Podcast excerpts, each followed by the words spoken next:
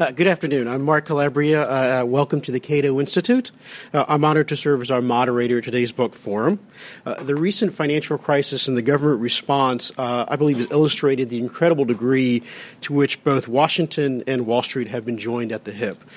I can think of few people who have managed to navigate both Washington and Wall Street as successfully as Robert Pozen, author of today's book that is the focus of our book forum, Too Big to Save How to Reform Our Financial, Regu- financial System. Uh, Bob spent almost four years near the beginning of his long career as Associate General Counsel at the Securities and Exchange Commission. Since that time, he has served in various leadership positions at Fidelity Investments, rising to vice chairman of the company as well as president of its portfolio management and research areas. Uh, throughout his career, Bob has also regularly contributed to teaching and research, having it served at various times as a visiting professor or lecturer at Georgetown Law School, New York University Law School, Harvard Law, MIT, and Harvard Business School. Uh, we are also honored this afternoon to have two distinguished discussants to provide comments on Bob's book and presentation. Uh, our first discussant, Kenneth Bentsen, is another one of the few who have managed to succeed both in the arenas of Washington and Wall Street. Ken currently serves as the Executive Vice President for Public Policy and Advocacy at SIFMA, the Securities Industry and Financial Markets Association. Uh, from 1995 to 2003, Ken served as a member of the House uh, of Representatives, serving on both the House Financial Services Committee and the House Budget Committee. Uh, while my own time as staff on the Senate Banking Committee only overlapped Ken's service by a couple of years, I can say for myself that there are few members on that committee that was as well respected for their knowledge and expertise, as Ken was on both sides of the aisle. Uh, our final discussant this afternoon is Phillip Swagel, who currently teaches at Georgetown's McDonough School of Business. Uh, most recently, Dr. Swagel served as Assistant Secretary for Economic Policy at the Treasury Department. His time at the Treasury Department coincided with the worst of the financial crisis. I just cause there's no causation implied there. Um, uh, and I would also recommend, uh, from his insights to that crisis, he's written a terrific paper uh, in the spring 09 Brookings Papers on Economic Activity uh, that really is the, I believe, it's still currently the only insider's account uh, of the financial crisis from Treasury, and I think an indispensable piece of uh, history. With that, I want to welcome all of our speakers and welcome our audience and turn the podium over to Bob.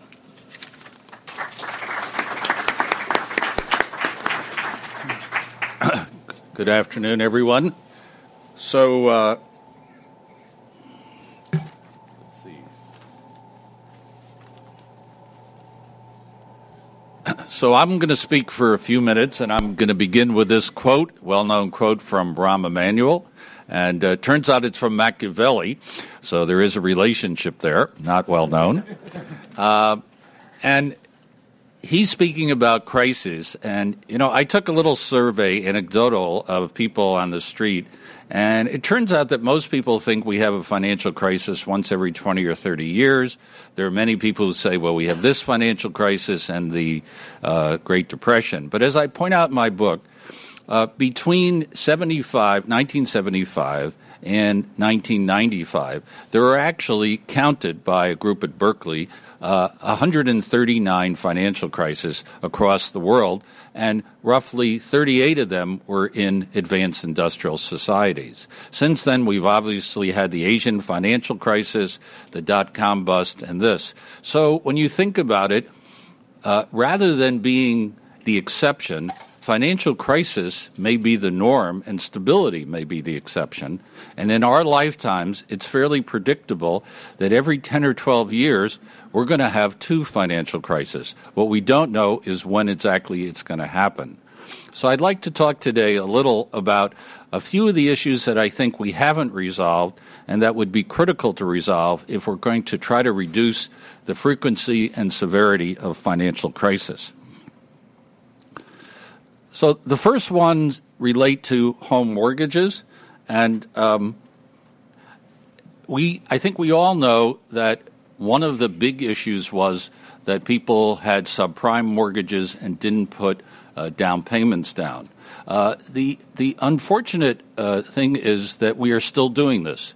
Uh, we've just extended the tax credit for first time home buyers. Uh, and so for an FHA mortgage, you need to put down 3.5%, but then you can get that 3.5% back with a refundable tax credit up to $8,000. Similarly, we have a program now for modifying uh, mortgages, and it concentrates on monthly payments.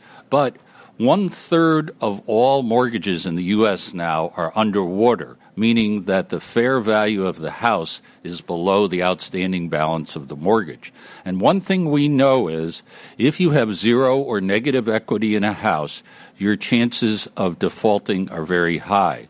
So we may be modifying all these mortgages and wind up just in a situation where we have a very high redefault rate. Now, related to this is another very serious problem of securitization. So I'm going to just ask for volunteers here is in 2006 before we had the financial crisis what percentage of credit in the US do you think was extended by banks? Can someone tell me the answer to that? Anyone want to volunteer with a percentage? What do you say? Sir? Anyone? 0% no we're talking about 2006 yeah, by commercial banks. What percentage was commercial bank? 40%. Okay. Turns out that the number is about 20 to 25%. And it's much lower than most people think. And most credit, 75%, is done by non bank lenders, auto companies, credit card companies, uh, mortgage brokers. And they basically depend on loan securitization. In the loan securitization process, let's just take a mortgage. I make a mortgage to a home buyer, I sell it to the secondary market. Uh, somebody like Citigroup pulls them, and then they issue securities based on different claims for the cash flow. In 2006, we securitized about $1.2 trillion in mortgages. This year, we'll be lucky if we do 40 or 50 billion. So this whole process of loan securitization has broken down. And if we ask, as the president did several weeks ago, why are banks not lending? It's not the right question. The question is, why haven't we gotten loan securitization going? Because if we don't get that going, we're not going to have loan volume going again in the U.S. Now, to get loan securitization going, is a big deal and we need to start on it. We really haven't. First is we need to make sure everybody has skin in the game. We can't have mortgage brokers selling 100% of a mortgage with retaining no loss. Uh, so they have no incentive to underwrite the mortgage. Second of all, we had lots of banks who put everything off balance sheet and didn't disclose it and didn't put much capital behind it. In fact, no capital. And third of all, we've had a credit rating agencies which didn't have a lot of credibility. So if we're going to do that, if we're going to get loan securitization back, which is critical to the economy, we're really going to have to make much greater efforts. Now, a second major issue is bank capital. We've essentially taken a lot of institutions and turned them into banks, so it's critical what we should do with bank capital. Now, one of the things, and this is related, people say, why don't we have international cooperation? Wouldn't that solve the financial crisis? Remember that the thing that we cooperated the most with internationally were the Basel Accords on capital. Basel I, which was in place till about 2007, said if you have a commercial set of commercial loans for say 100 million, you put up 8 million of capital. If you have mortgages of 100 million, you only put up 4% of capital and 4 4 million. And why? Because mortgages were deemed to be less risky across the board and there was no distinction between them. In fact, if you had AAA mortgage backed securities, you only had to put 2% of uh, capital. So we can say categorically, conclusively, that the international agreement Basel I was one of the major factors causing the financial crisis because it allowed people to game the system and it encouraged them to, to hold on and buy risky loans. Now we have a system called Basel II. This is a system now in place now. And it says if you're JP Morgan or Citigroup, here's how you decide what your capital requirements are. You have your own people do your risk models and you decide your own capital requirements based on your own evaluation of your own risk. Now, it seems amazing that we would let a bank do that, but it's even worse. Has anyone here ever seen one of these risk models? Anyone? I can tell you, unless you have a PhD in math from MIT, you have no chance of understanding it. I doubt whether any director of any bank understands these. The other thing is, they happen to be wrong. They were very wrong for many years. For example, they assumed there was only a one in a hundred chance of the housing market in the U.S. going down. If you make that assumption, you'd be surprised how good your mortgage backed securities look. But it might be wrong. So that's another thing we need to change. Now, a third subject we need to deal with is bailing out. Uh, now, how many institutions do you think there are in the United States that are really too big to fail? Would anyone hazard a guess? Do you think it's 600? How many think it's 600? Well, that's the number of institutions that we've recapitalized. And it can't be the case that there are 600 institutions that are too big to fail. And it's not. 200 of them are small institutions because once we bailed out all the large institutions, the small institutions complained and we bailed some of those out. we bailed out uh, insurance companies. We bailed out uh, Goldman Sachs. We bailed out American Express. So, what are our criteria? Actually, we have no criteria, and that's the problem. My view is there are two criteria you can have. One is the key to the banking system, what really makes it special is the payment process, the processing of checks, wires, and cash. So there are probably five or six money center banks that are critical to the payment system, and we need to protect them. Second is the concept of too interrelated to fail. And that means, in my view, that the failure of one institution would have to lead to the bankruptcy and insolvency of many, many other institutions. And I think that would justify bailing out Freddie Mac and Fannie Mae. But when you come to American Express, it's a credit card company. It wouldn't be good. It would be bad if it went under. But would it lead to the failure of many financial institutions across the world? I don't think so. Instead, some other credit card company would come in. So we need to have a much more articulate rationale for too big to fail, and we need to force the Treasury Secretary to actually articulate that rationale. And the other thing is, once we bail out an institution, we need to, as taxpayers to have as much upside and downside. If you compare what how we recapitalize institutions to the preferred that Warren Buffett got in Goldman, it's startling the difference. He got about six times more upside than we did. We put $45 billion into Bank of America. We have only 6% of the upside, although we put in more than the total market capitalization of Bank of America at that time. This is what I call in my book one way capitalism. We as taxpayers need to have as much upside in these bailouts as we have downside. Next point is just pretty much that we guaranteed everything with banks. We've guaranteed not just the small depositor, we've guaranteed the debt holders. And my view is when you look at the Bear Stearns bailout, who was actually bailed out? The people who were bailed out were the large, sophisticated bondholders.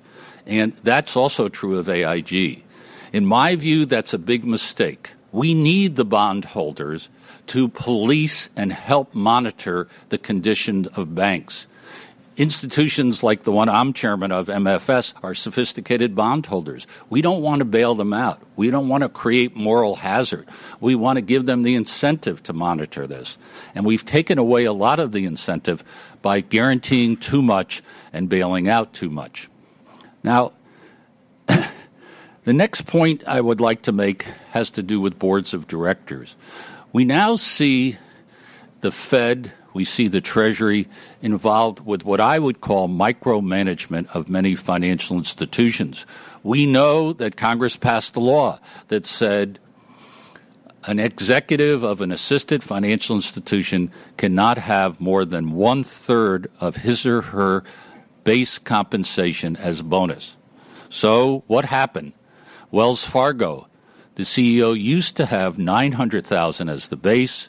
This year, his base is 5.6 million. They will not violate that law. But the question is is it a sensible result? And in my view, the only way to have a sensible result is to have boards of directors be effective in setting compensation, dealing with risk, monitoring the institution.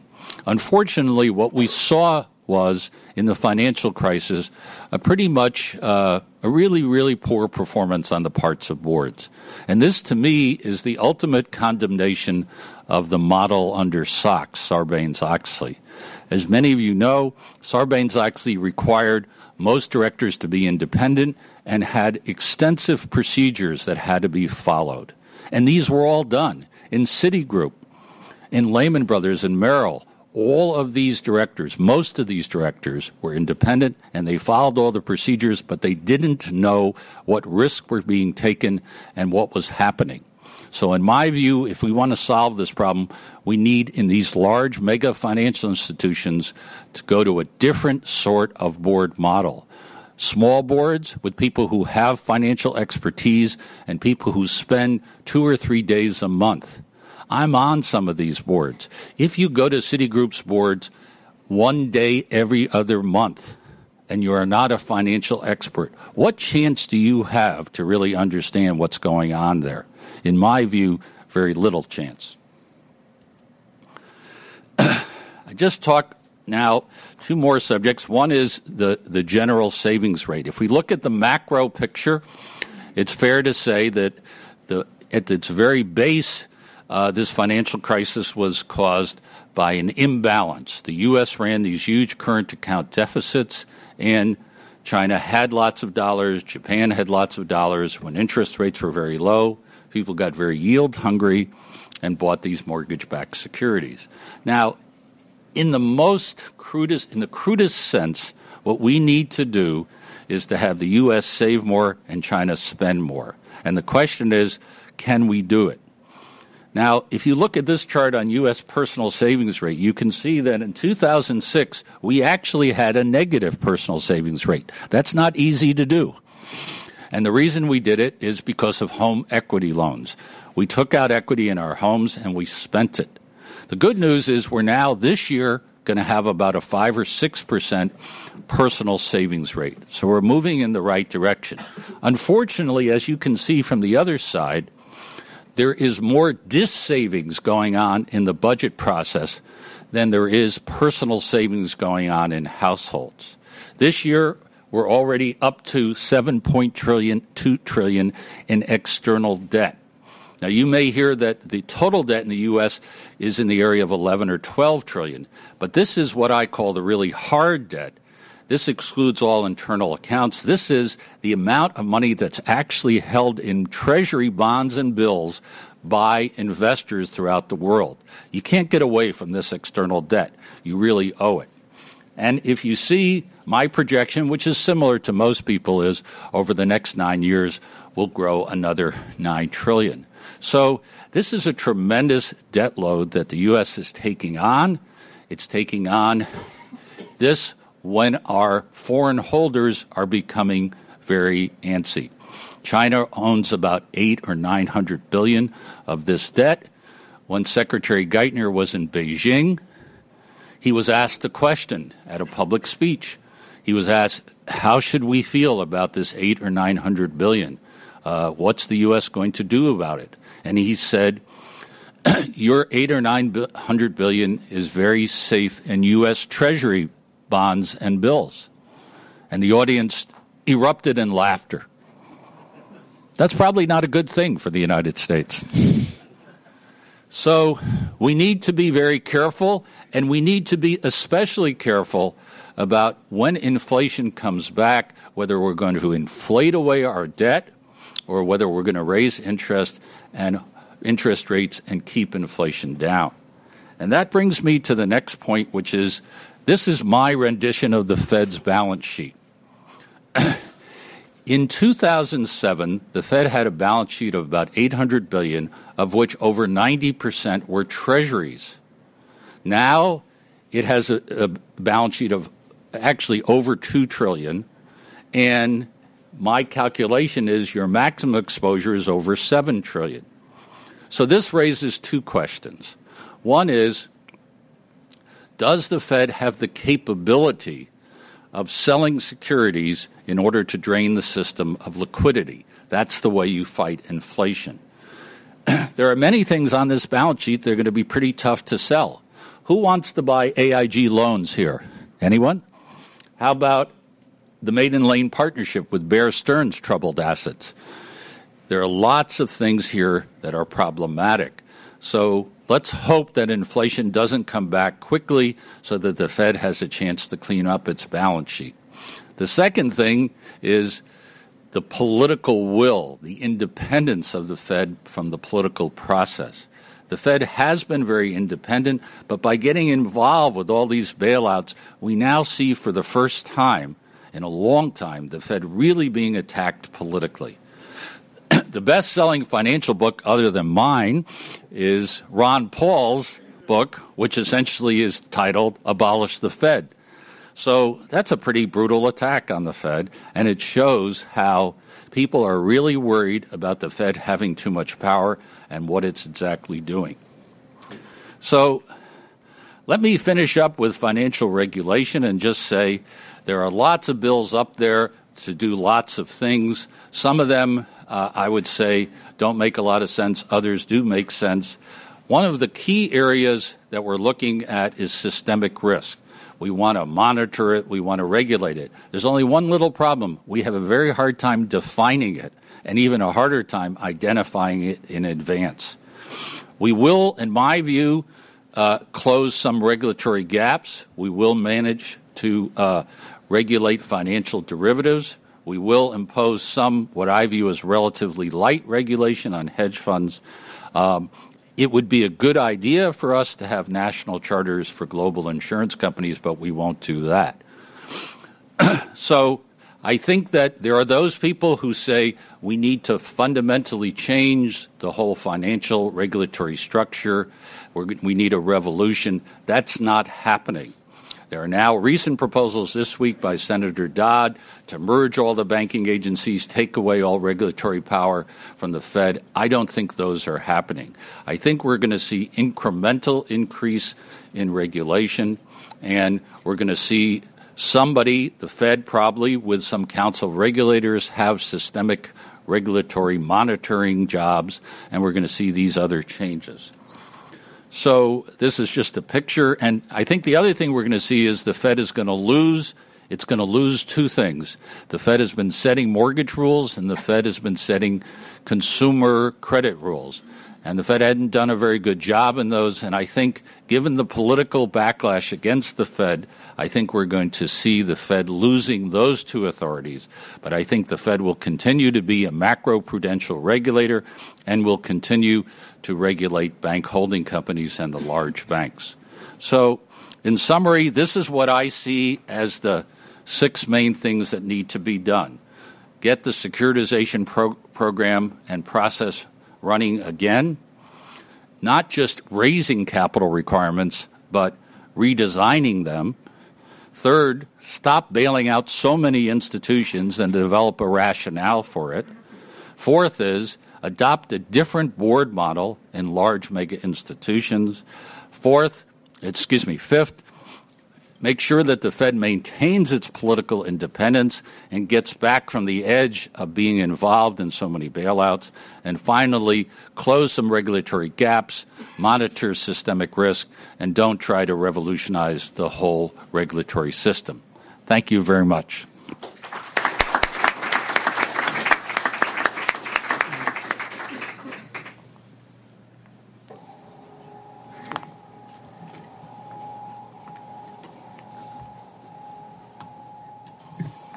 Ken, it's Oh, great. Thank you very much. And, and uh, um, let me say at the outset, um, uh, normally, uh, uh, normally the student would get up and uh, uh, present their paper, and then they would be uh, ripped apart by the by the various professors. And this is a situation where the professor's gotten up and presented his paper, and the students are left to figure out what the hell to say. Um, at least in my part, and I won't speak for the professor over here. Um, but uh, I, I, guess there, in having uh, uh, read Bob's book and then and then hear this presentation, um, it brings to mind a, a, couple of things that I find about this book that I think is particularly interesting and particularly relevant uh, at, at, this uh, point in time, uh, where we probably are in the midst, at least in Washington, uh, in the midst of writing um, the uh, probably the, the, the, broadest financial regulatory acts since the 33 and 34 acts. Um, whether they'll be right or not at the end of the day is you know will yet to be determined and uh, coming on the heels of, if not, you know, the most recent of financial crises to have occurred in, in, in the regular cycle of financial crises, um, uh, perhaps the most severe.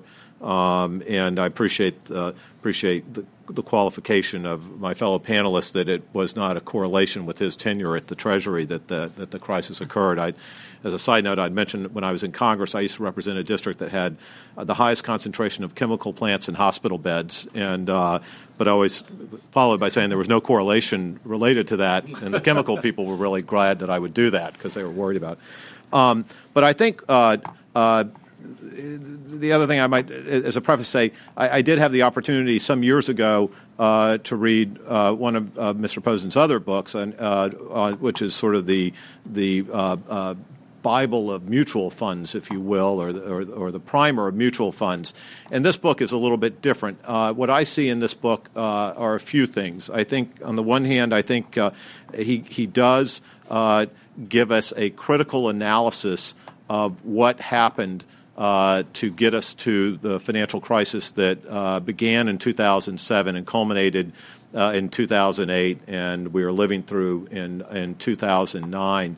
And as we were talking beforehand, uh, this is different than some of the other books that have come out um, that have been more of a who said what to whom, when, and and play by play as a, and, and a lot of color commentary. And this is much more of, of a critical look at what was going on. I think it also uh, gives a very strong defense um, of the of the financial market system uh, as providing benefit to the overall economy, notwithstanding the fact that mistakes were made, uh, not just in the regulatory framework, where they certainly were, um, but also uh, in the financial markets themselves, where uh, uh, I, I, almost felt uh, I was seeing a, a, discussion, and, and, he got into a little bit in his discussion about uh, Basel uh, Basel II, but but also in the discussion about uh, the uh, the the credit default swap market and the analysis done on that internally, that there was almost an over engineering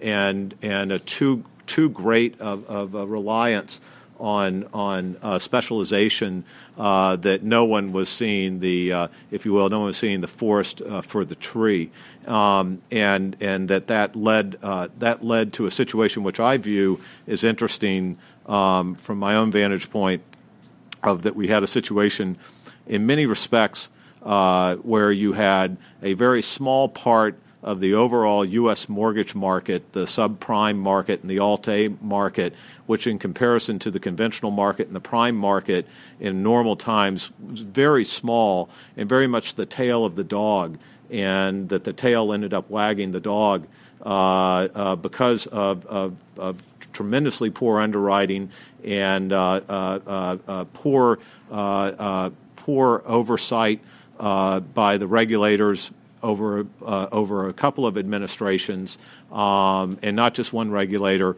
uh, and and excessive leverage uh, based upon. Uh, uh, highly engineered, highly structured uh, assumptions made by very smart people, but but lacking any any gut instinct. And I think that, and, and, I get the impression that Bob it, it cuts through that in his book.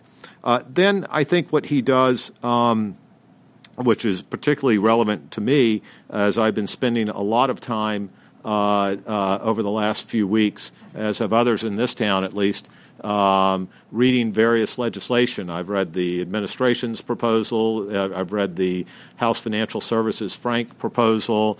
Uh, I've been reading the, uh, as much as I can, the Dodd proposal uh, in the last uh, four, 48 hours, I guess. And, and today we have before us the Pozen proposal. Um, and uh, I think there's a lot of, you know, I, I, guess I would say, as I say to others, um, uh, it, it's a very thoughtful approach. And there is a lot in here uh, to like.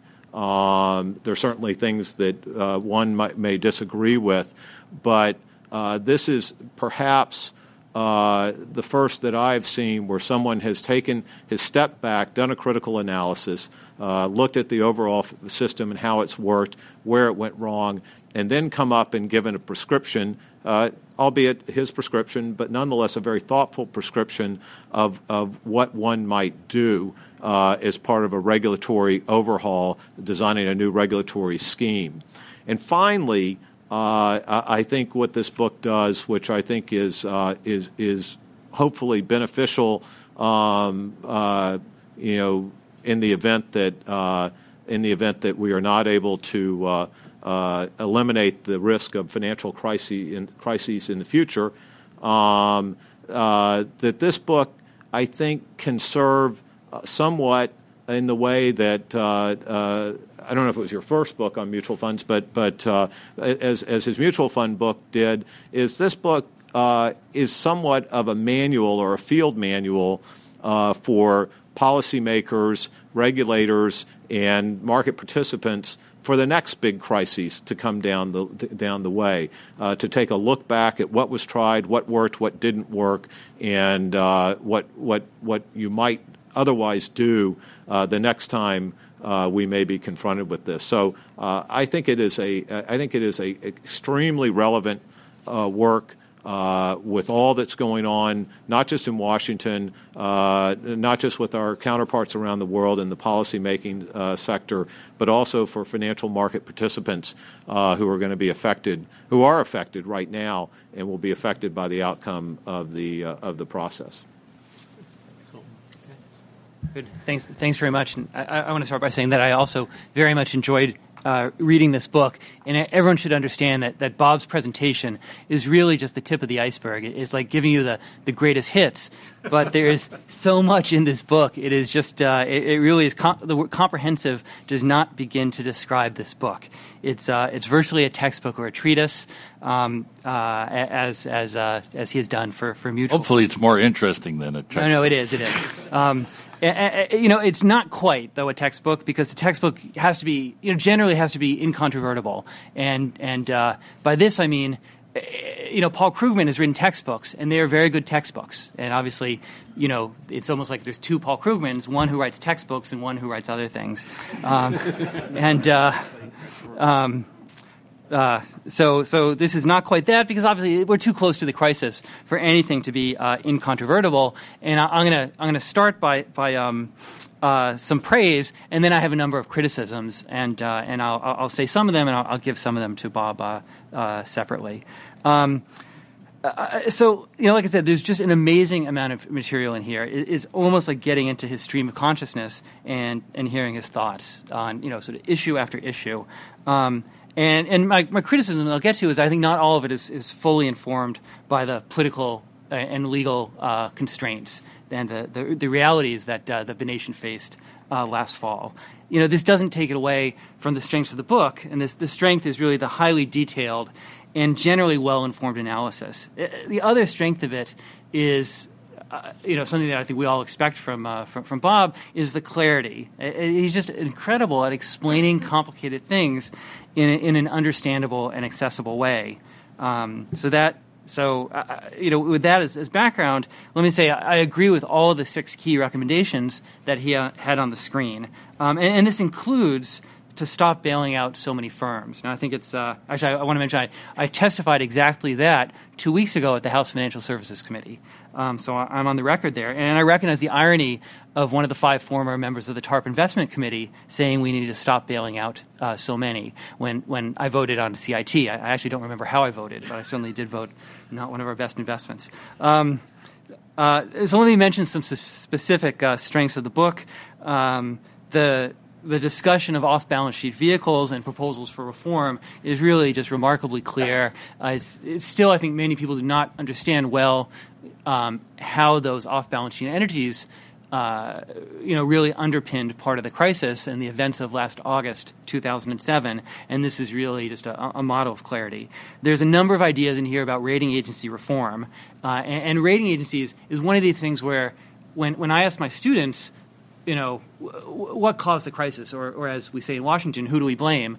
Um, uh, you know, about half of them go first to the rating agencies. Rating agencies messed up, and everyone everyone gets it. The rating agencies get that too, but it's almost like people say that and they then they stop. And Bob doesn't stop. He says, "Here are my specific ideas on how to reform rating agencies." Now, I'm not, you know, I'm not sure that. Uh, you know that, that they're they're viable. I'm not sure they're they're you know in the end. I, I kind of almost felt like there's a uh, part of the, the central feature of some of the ideas is having a third party in the middle, and I just I worry that that would turn into the equivalent of a fairness letter that you know sort of uh, gets written in corporate acquisitions, and, and I you know I sometimes wonder about um, sometimes how fair are the fairness letters. Um, you know how uh, how impartial they are, but again, there's specific ideas here, and those are badly uh, lacking and badly needed. The discussion of regulatory reform, which he, he highlighted, is just just excellent, and I, I, would vastly prefer his plan to any of the other ones that uh, that were mentioned.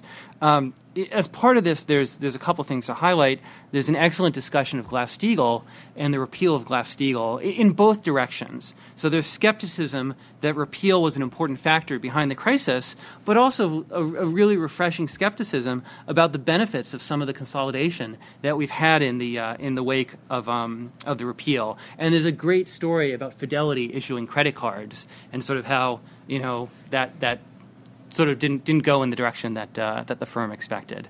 Um, as part of the regulatory reform, there's an excellent discussion of regulation based on activities, not based on size. And sometimes where the focus is so much on too big to fail that you know, not, not always, but sometimes people lose track of, hey, you really want to focus on the activities and what are risky activities. You know, the Bank of New York Mellon is a pretty big firm, but I think most people recognize that its activities are not, you know, not particularly risky for the most part. Um, and so there's a really excellent uh, discussion of that. There's an excellent discussion of, of Fed independence, which you highlighted here.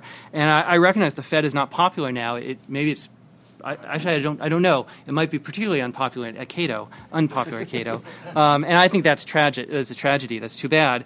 Um, and, if, and in a sense, I think it's, it's, ironic. The Fed, to simplify greatly, um, I would say one of the reasons behind the Fed's popularity down on, on, Capitol Hill or over on Capitol Hill is because of their independent action.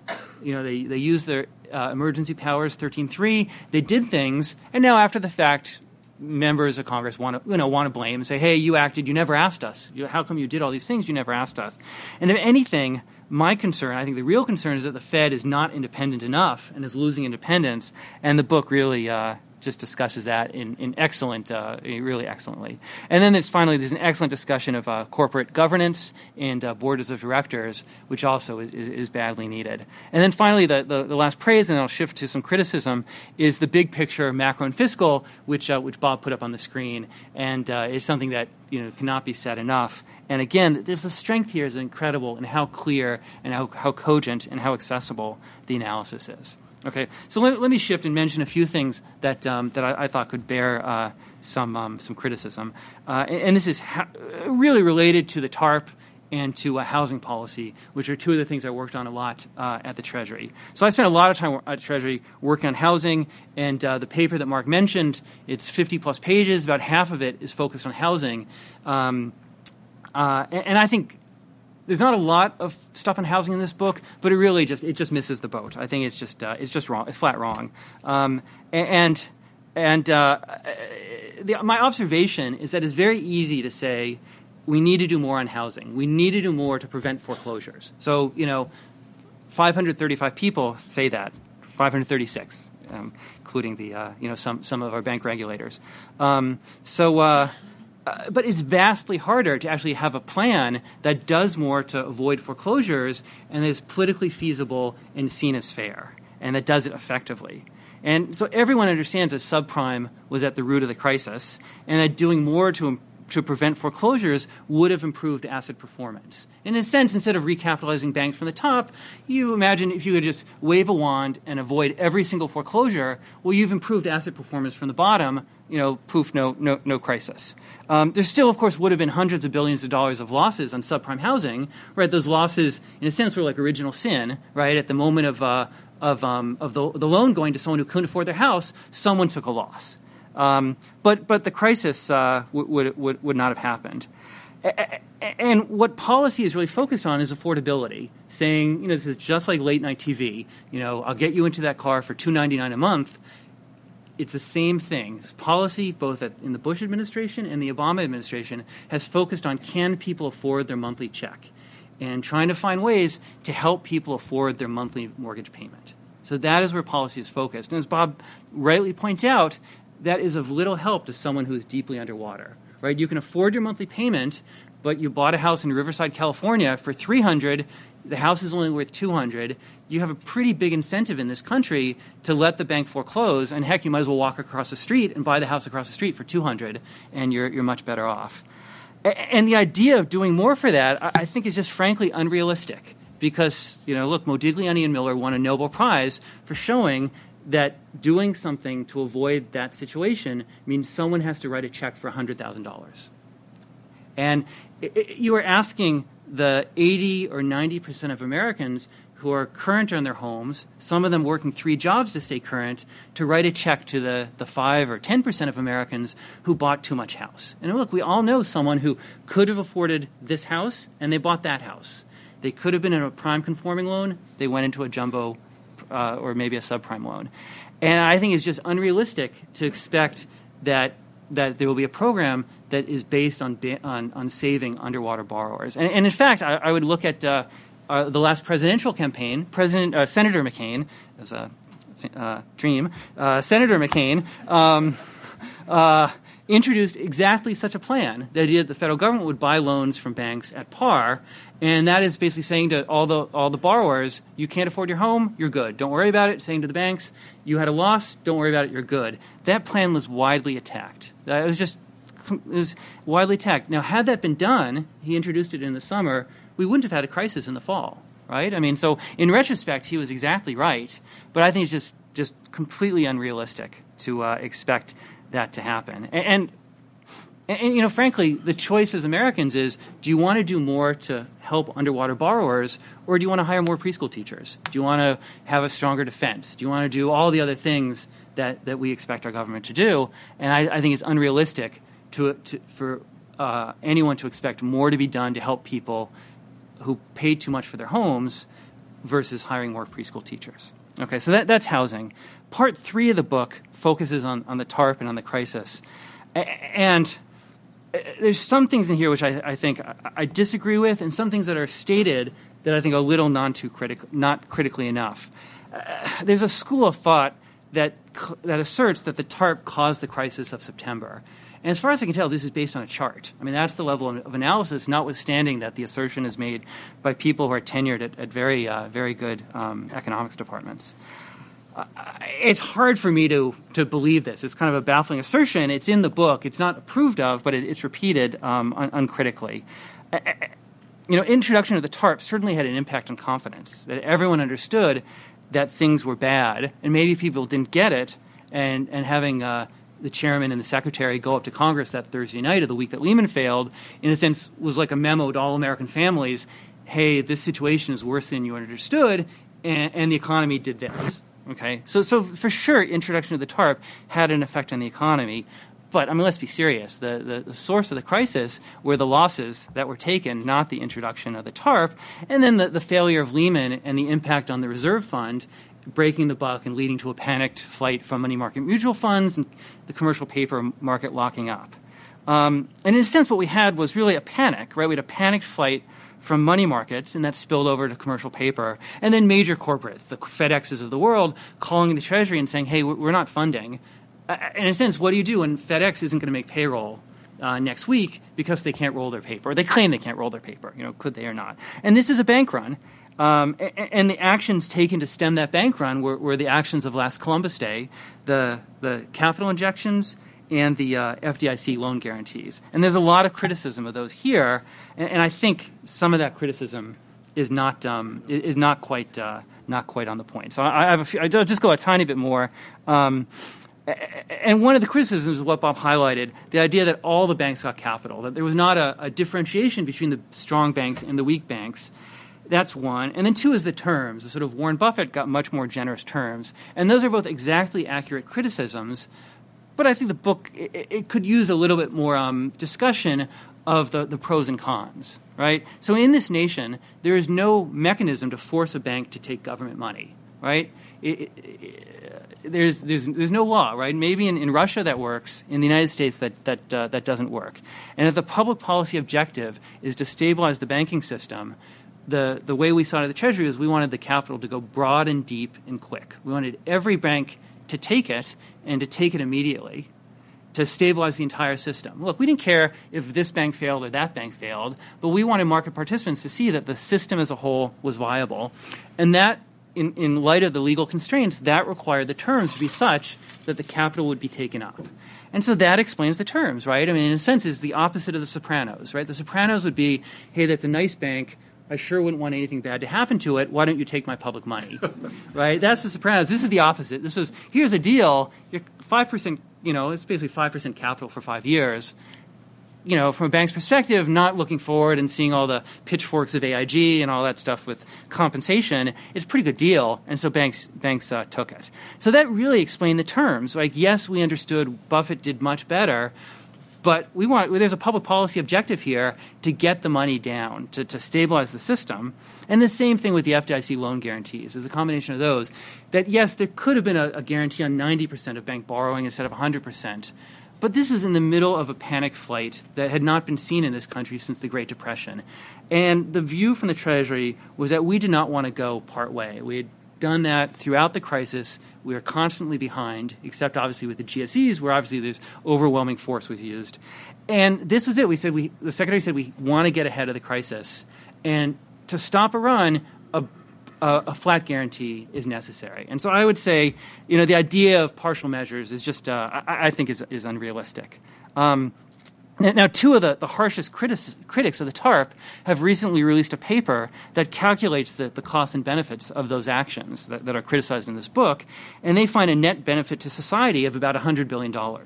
So there's the banking system increased in value by $132 billion, and the cost to the, the public was about 15 to $50 billion um, by, by what we gave up by having uh, more generous terms than Warren Buffett.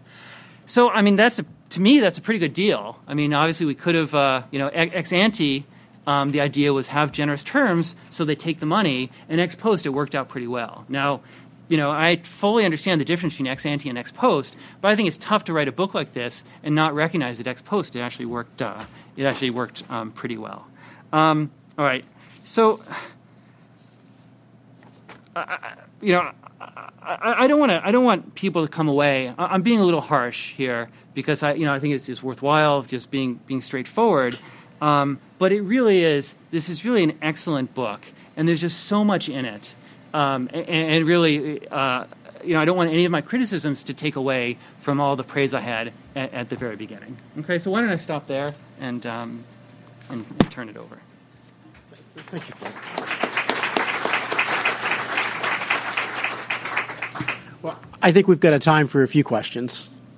The one right here in front.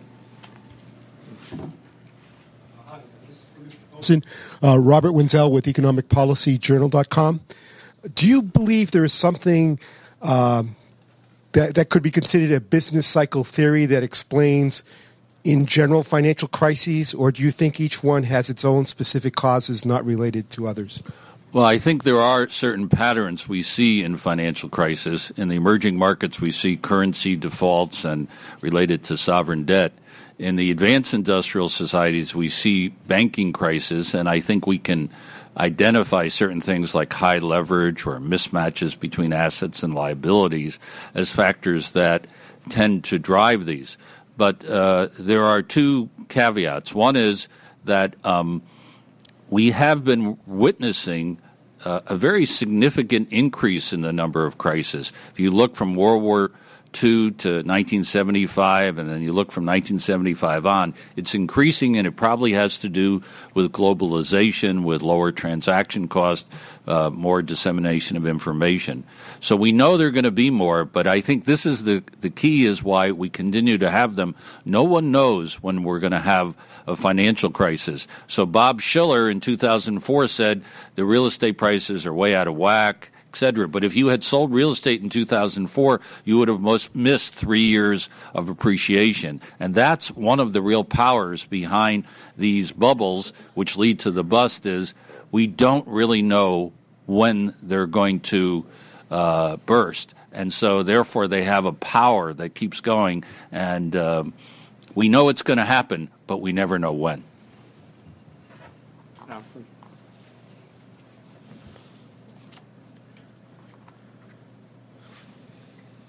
I, am I'm Gene Rothman. I'm retired now, but I spent most of my career as a portfolio manager for one of the other Boston mutual funds. So I have a question for for Bob. Um, it seems to me that the the banks particularly large ones, but also a lot of the medium and smaller sized ones are going to wind up when the, when the dust settles as, as, looking a lot like regulated public utilities. Uh, put put the mic a little closer. Are going to look a lot like um, public utilities, a regulated public utility type of thing, I think. But my question really deals with Morgan and Goldman, because these are banks and bank only name only. They're really gigantic hedge.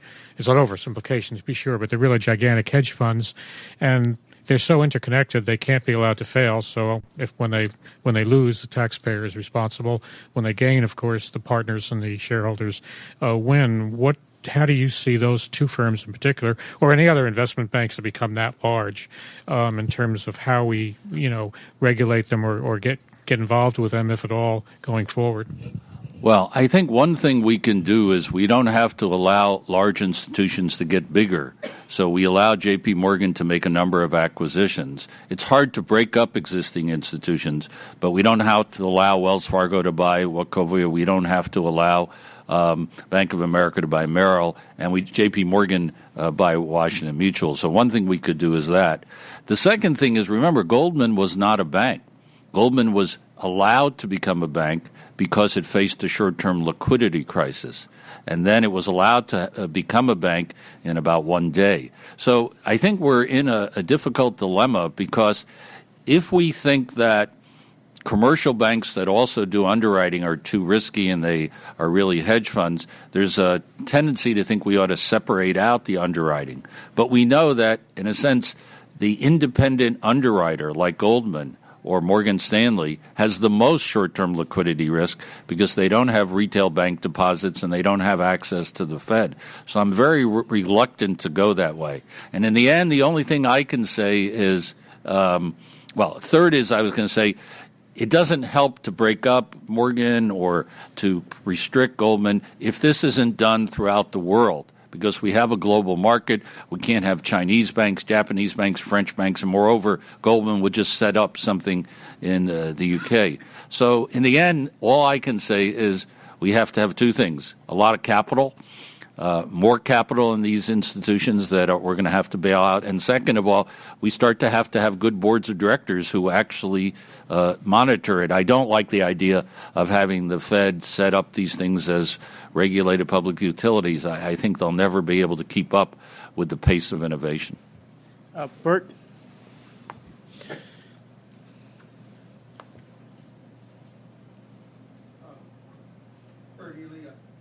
consultant. Uh, Bob, uh, look forward to reading your book, which I have purchased.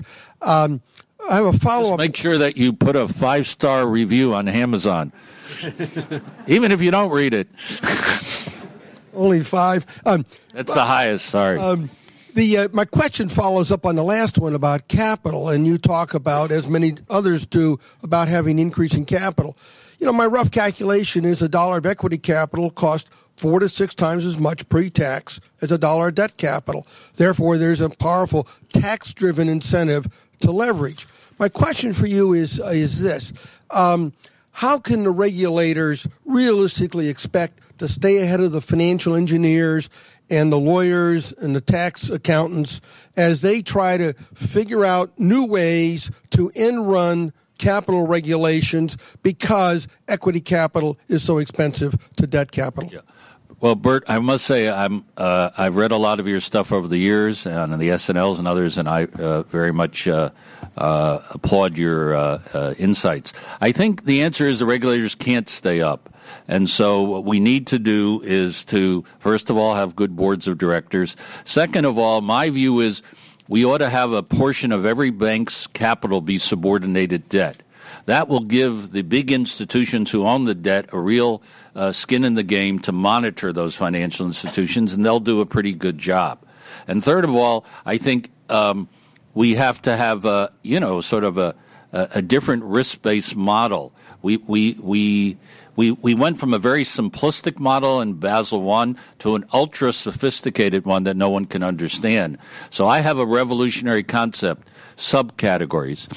That is, we have mortgages, but we have high, medium, and low risk categories based on loan to value ratios. So I think one of our problems is that a lot of our rules are all or nothing. All or nothing rules are always going to be gamed.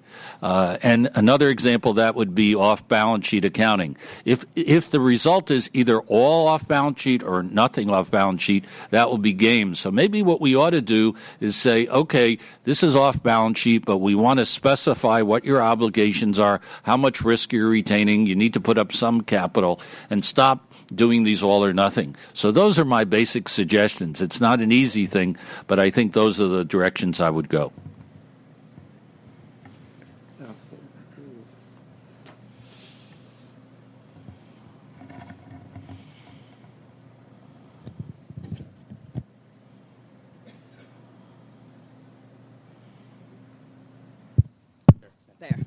Hi, Cristina Aquino, Embassy of Brazil.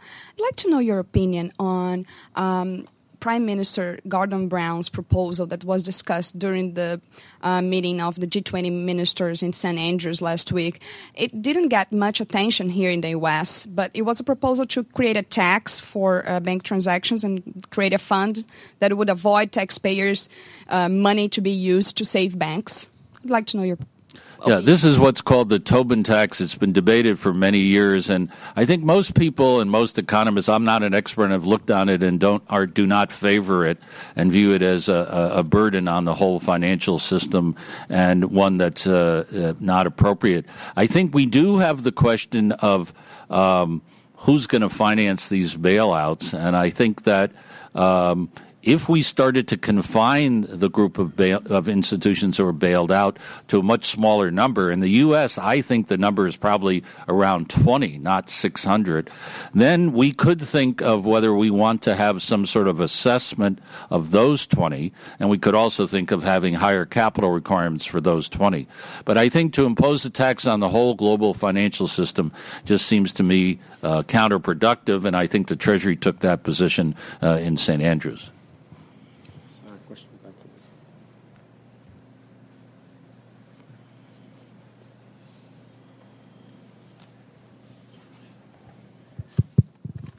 Uh, J.W. Verrett from George Mason Law School. Bob, I appreciate your uh, view on, on Treasury taking equity and the, and the importance of letting the taxpayer have more upside for their investment. But I worry a little bit about the effect of Treasury having that voting power in the bank and the, and the inevitable, I think, political pressure that'll be placed on banks in which Treasury has voting equity to do effectively sort of up off off budget uh, transfers and subsidies to interest groups. And I wonder how, if there's any way to effectively uh, uh, police that and limit that. I know at AIG they tried to have a trust as a sort of buffer. It seems to me that trust has a lot of holes in it, uh, and I know Corker and Warner are talking about a bill to kind of limit that. But I just wonder sort of what you think and uh, uh, how to limit the effect of that and the cost of that. If that's maybe worth the the upside for the taxpayer, if there's maybe some intermediate sort of instrument, some sort of equity instrument give the taxpayer upside, or just sort of what your reaction is to that idea? Well, I, I, should point out that Jay was one of my best students when I taught at Harvard, and since I've written, since the book went to publication, I read his stuff, which is good. And I don't think it's necessary, upon reflection, to have the government take common stock. What the government could do is take preferred stock, but a much higher level of preferred. Now, Phil points out that, excuse me, a much higher level of warrants So Buffett got roughly six times the level of warrants. It's true that if you took the position that Paulson did, that it was a stigma on the banks that would take preferred, and therefore you had to get everybody to do it, then you have to make it a very attractive offering. I don't view that. I think when the Treasury bails out someone, it's not a stigma, it's actually an advantage to them. So that's one thing. The second thing is, it doesn't seem to matter much whether you have preferred or common. Uh, I mean, Wells Fargo, I think uh, the total position we have is very small. But when they had, they were going to have a conference in Las Vegas. Congress lobbied them not to do it because it was too lavish. And people tell me that in Citigroup, uh, basically they don't blow their nose without someone at Treasury uh, approving it. And so I think the reality is that once you have these large federal investments in these institutions, uh, there is a lot of micromanagement, and therefore I'd like to see them as temporary. I'd like to see how is it that we get out of these, and how do we move toward a different model. And uh, I guess the more I think of it is, uh, I'm okay with preferred stock, but I'd like a lot more warrants on the upside. So uh, that would probably be an appropriate balance. Uh, well, if we have no more questions, I want to thank our audience and thank our panelists and uh, welcome everyone upstairs in the Winter Garden for lunch. Thank you.